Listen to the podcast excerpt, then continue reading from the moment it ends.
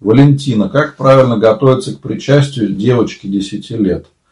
Каноны правила тоже читать, как взрослому? Нет, я думаю, что не стоит так э, ребенка мучить. А, Все зависит, конечно, от э, осознания. То есть, есть дети, которые в 10 лет уже, можно сказать, как взрослые совсем мыслят и молиться могут. И э, действительно уже по сознанию ближе к взрослым. А есть дети, которые в 10 лет, ну, еще ребенок совсем. Поэтому требовать со всех одинаково неправильно. Надо индивидуально с каждым ребенком смотреть.